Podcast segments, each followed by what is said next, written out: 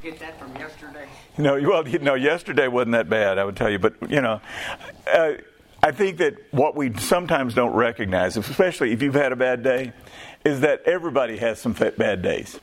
I mean, if, uh, you know, I've heard so many people say, why does these things always happen to me? Like they're the only people that it ever happens to. And for some reason, we might believe that, you know. It's it's just me. I mean, when you go on Facebook, I don't know if you ever go on Facebook, but everybody's on vacation on Facebook, so you know they're having a good time. You know what I'm saying? And and fact is, is that people that stay on Facebook, they found are more depressed because people. It looks like everybody had a great day every day, and it just really isn't true. And I mean, you know, and, and we get to the point sometimes, if that happens, we go, you know, uh, nobody loves me, everybody hates me, I'm going to eat some worms. Anyway, if you know that one, you may not have known that one. Uh, good day, good Lord lets me get out of bed. Yeah, it's a good day if you get out of bed. I, I think that's it. I mean, it, you know, today I, I, would rather have hot weather, but you know what? It's a good day. It's not a bad day. I'm just I, I'd rather have hot weather. So that would be one of those things. There are some people who make their own bad days, though. you know that. You know. Now, some can't help it and they have clinical depression, and I'm not talking about those people. I'm not going to go negative on those people. Nothing seems to help them. But there are plenty of people that don't have clinical uh, uh, depression who thinks the whole world is against them. There's all about it's all conspiracies. There's all the things that are going on the negative side uh, against them, and and, and then there's some of them that just go out and beat themselves up. Maybe they didn't become what they thought they were going to become. So what they do is is they they criticize themselves all of the time. Now, uh, they see their flaws and they keep talking about their flaws, or at least saying it to themselves more than anybody else. And, you know, they have bad day after bad day, even when they have a good day.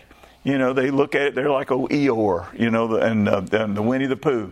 You know, he says, yeah, you know, the way it is all the time. You know, now you get bad news, sometimes it gives you a bad day. You know that. And when we get bad news, generally those bad news comes from three things, and you know what they are.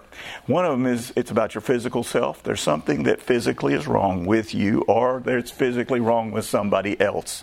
It is typically that. It comes from your financial self.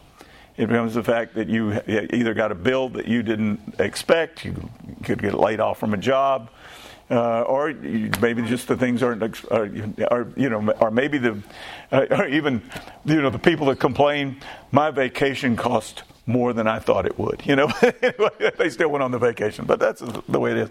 Or they have, it's because somebody has treated them badly, has put them down, or treated somebody even worse. It's because somebody has treated somebody that you love badly and that can even be much worse than you know you the way you were treated. So this is the, the way, and the truth is is that that inflicts pain on you, and I'm talking this is real pain.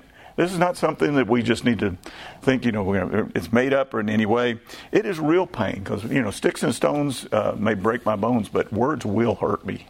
That's absolutely the truth, always the truth. Let's let's get a remedy to this, and I want to. You're going to say you've said this before. You know, I've said some of this before. I'm going to say something that you haven't uh, haven't said before. Now, what I'm going to tell you won't make the pain go away. I'm going to tell you that, but it might help you understand the pain a little bit. Now, first thing I always tell people when they uh, uh, they come in, they tell me how bad things are, especially if they're the kind that are beating themselves up. I'm not talking about when they have something that's you know genuine, or they've got clinical depression. There's a different story there. Is that I tell them, I, I ask them, when did God stop loving you? Well, the answer to that is never. never. You know, never. I, I read this very often to myself because sometimes I think, you know, uh, do you still love me, God?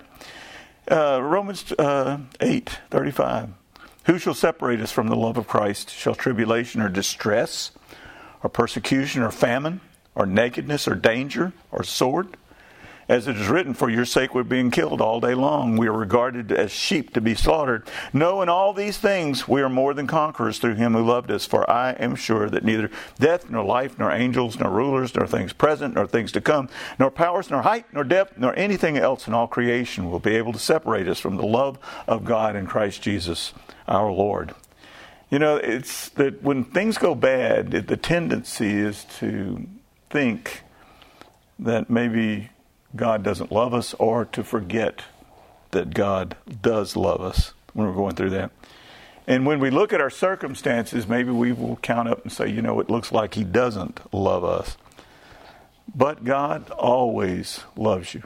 Always loves you. And then, you know, thinking God doesn't love you dishonors the sacrifice of Jesus Christ on the cross, uh, dishonors the value that God has set in this. You know, so, you know, and sometimes you just need to remember He, he loves you. He loves us, but he doesn't love everything we do. He doesn't love everything we do, but He does love us regardless of everything we do. Think about that. It's still this piece of paper. Well, I can't see that, but a dot. That's the stress and the bad things in our life. We forget about all this white stuff that's our blessing. the blessings on the outside. That's really, and, and in reality, that's the that's the uh, uh, that's the truth. I was I was uh, my granddaughter. I was up there visiting with, uh, with my grandchildren. My granddaughter's about at this time she was she might have been three, and she may have been a little bit younger. I'm not sure, but she she's always been very articulate. She could talk. Since before she was two years of age, she could make sentences and, and talk about everything. anyway, uh, it was natural, I think. Uh, Jim, what do you think? yeah. Anyway, what happened was I was the uh, the uh, uh, Queen song, the Bohemian Rhapsody, was on, and I was and I said I said I said nobody loves me, everybody hates me, and she turned to me and she said, "But Grandpa, I love you." And I said, This girl is getting a pony this afternoon. I don't care what her parents say. You know what I'm saying? You know, sometimes you just need to hear that, though. You know, you just need to hear it. Second thing I'd say to these people is God knows you, He always knows you. You know, the bad times bring us down, bad times, they humble us. They humble us. And what does the scripture say that when we are humbled? It says in Psalm 138 6, For though the Lord is high, he regards the lowly, but the haughty he knows from afar. You realize that those that are full of pride and such, he knows them from a distance. But then when you're brought low, he knows you right there with you where you are. Now, I want to talk just a second here about one thing that people get mistaken. a lot of people will say, I've been broken when they've been humbled. They're two different things. Understand this. When you've been broken, it's because of your sin. You are you are ashamed of your sin. You regret your sin. You you want to turn from your sin. That's brokenness. Humility is when you feel lowly, when you've been humbled and you're brought down. See, God knows us in a experiential way. He holds on to us to know us. That's how God knows us. And we are cr- closest to Him when we are brought low. Each time we're brought low, we get over there and we want to get we want to get close to God. He wants to get close to us too, by the way. And when you've had a bad day, you need to remember God is right here. Right here. Always right here. That's really the reason we attend funerals. You hear me say that all the time, and I know I've said it many times. But see, we let people know that we are right there with them. That's why we go to funerals. You see, we don't know what to say, and I think people want to know what to say, but we don't know what to say. But what we do know is, is that we can be there. And that's enough, by the way, folks. And sometimes God doesn't change things for us but He never leaves us either. So we need to recognize He knows us and He's here in that way. Then God could have changed things. You need to know that. You need to remember that. If you had the bad things happen, God could have changed it. He could have made it where it didn't happen. He certainly could have done that. Jeremiah 32 17 says, oh, oh Lord God, if you have made the heavens and the earth by your great power and by your outstretched arm, nothing's too hard for you. Nothing's too hard for you. You can stop all of this. God could have made things better, but He didn't. You know, of course, there's another side of that. Who knows how bad things could have been?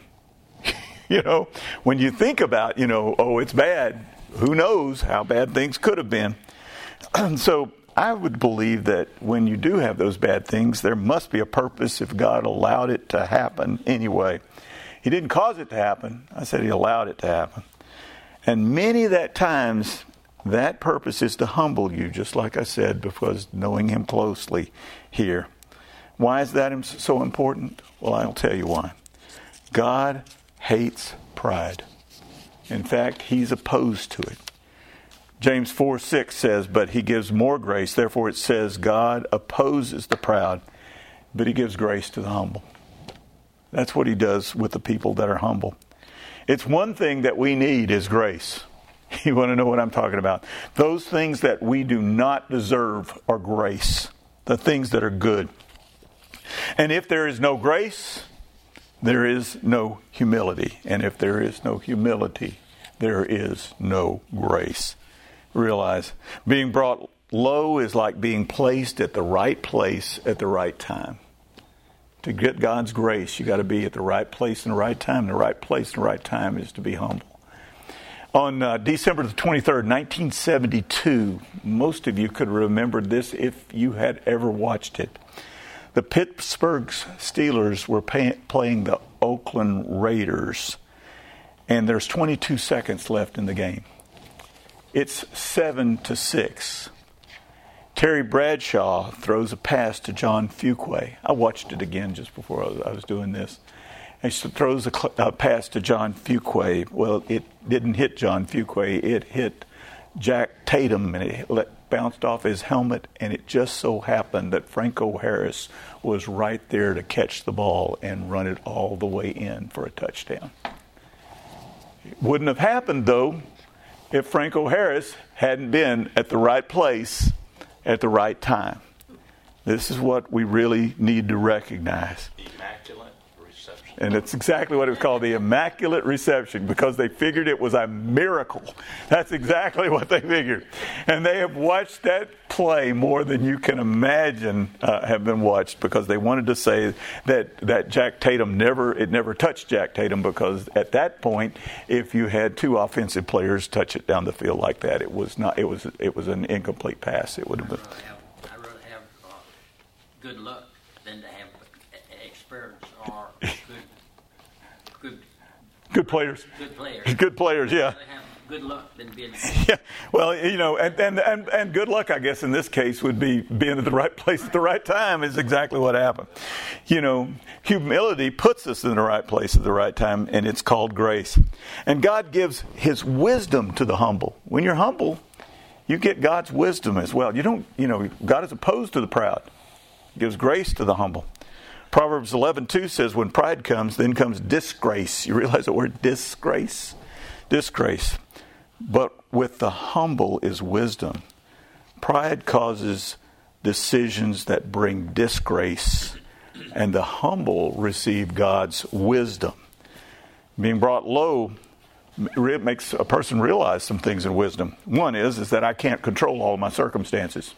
That's one of the things we need to always recognize. And secondly, is is that um, we that you're not able to avoid all your hardships, no matter how hard you think it. And the third thing you realize is is that I'm not God. That's the third thing you have to realize, and that there's wisdom in that, by the way, knowing that you can't control all circumstances, and and knowing that you can't avoid all hardships, and knowing that you're not God. Psalm 10:4 says, "In the pride of his face, the wicked does not seek him. All his thoughts are, there is no God." You know, I, I think the thing about this is wisdom says for most of us that that we should get up every day and say, "I can't take this day on without you, God." I think that uh, if you want to try it, that's not wisdom. That might be pride, but I can't take this thing on without you. And it's foolishness. It's foolishness that will result in failure, even if it looks like success, because we would not use God's wisdom in what we need to do. You know, it, it's, it's like, you remember when Peter got out of the boat and he was going to walk on the water? You know, it says he walked on the water, and then it, then he started to look at the waves, and he looked at, it, and I think he realized a couple of things. He realized one, I can't walk on water, and two, I mean he could, as long as he was looking at Jesus. But two, the thing about it is, is that I'm not God. If he'd realized that, but what did he do? He said, he took his eyes off of Jesus, but what saved him? Put his eyes back on. He said, Jesus, save me. He said, Lord, save me, is what he did. And, and I think that some of the time when we're brought low like that, the, the wisest thing we could ever say is, Lord, save me. Lord, take me through all of this.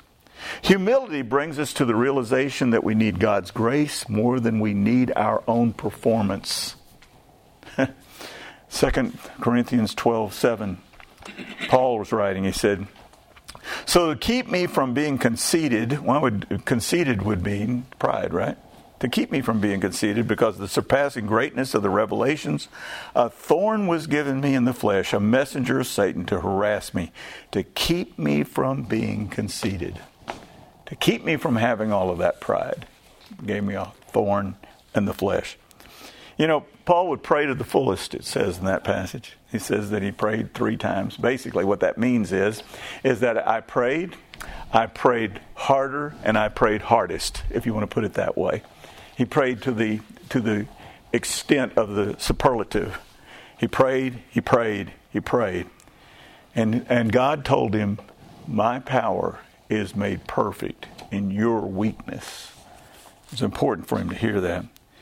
You know, and in, the problem that we have sometimes is is that we won't let go, and we think that we have the power. So we're brought low, and we're in need of His grace, and we're in need of His power, and we're in the best position we could ever be in. I believe that the problem with preaching today is that it lacks power. It lacks power because people are doing it in their own strength, and they're they're they're and some of them are really good at it, tell you the truth, in their own strength.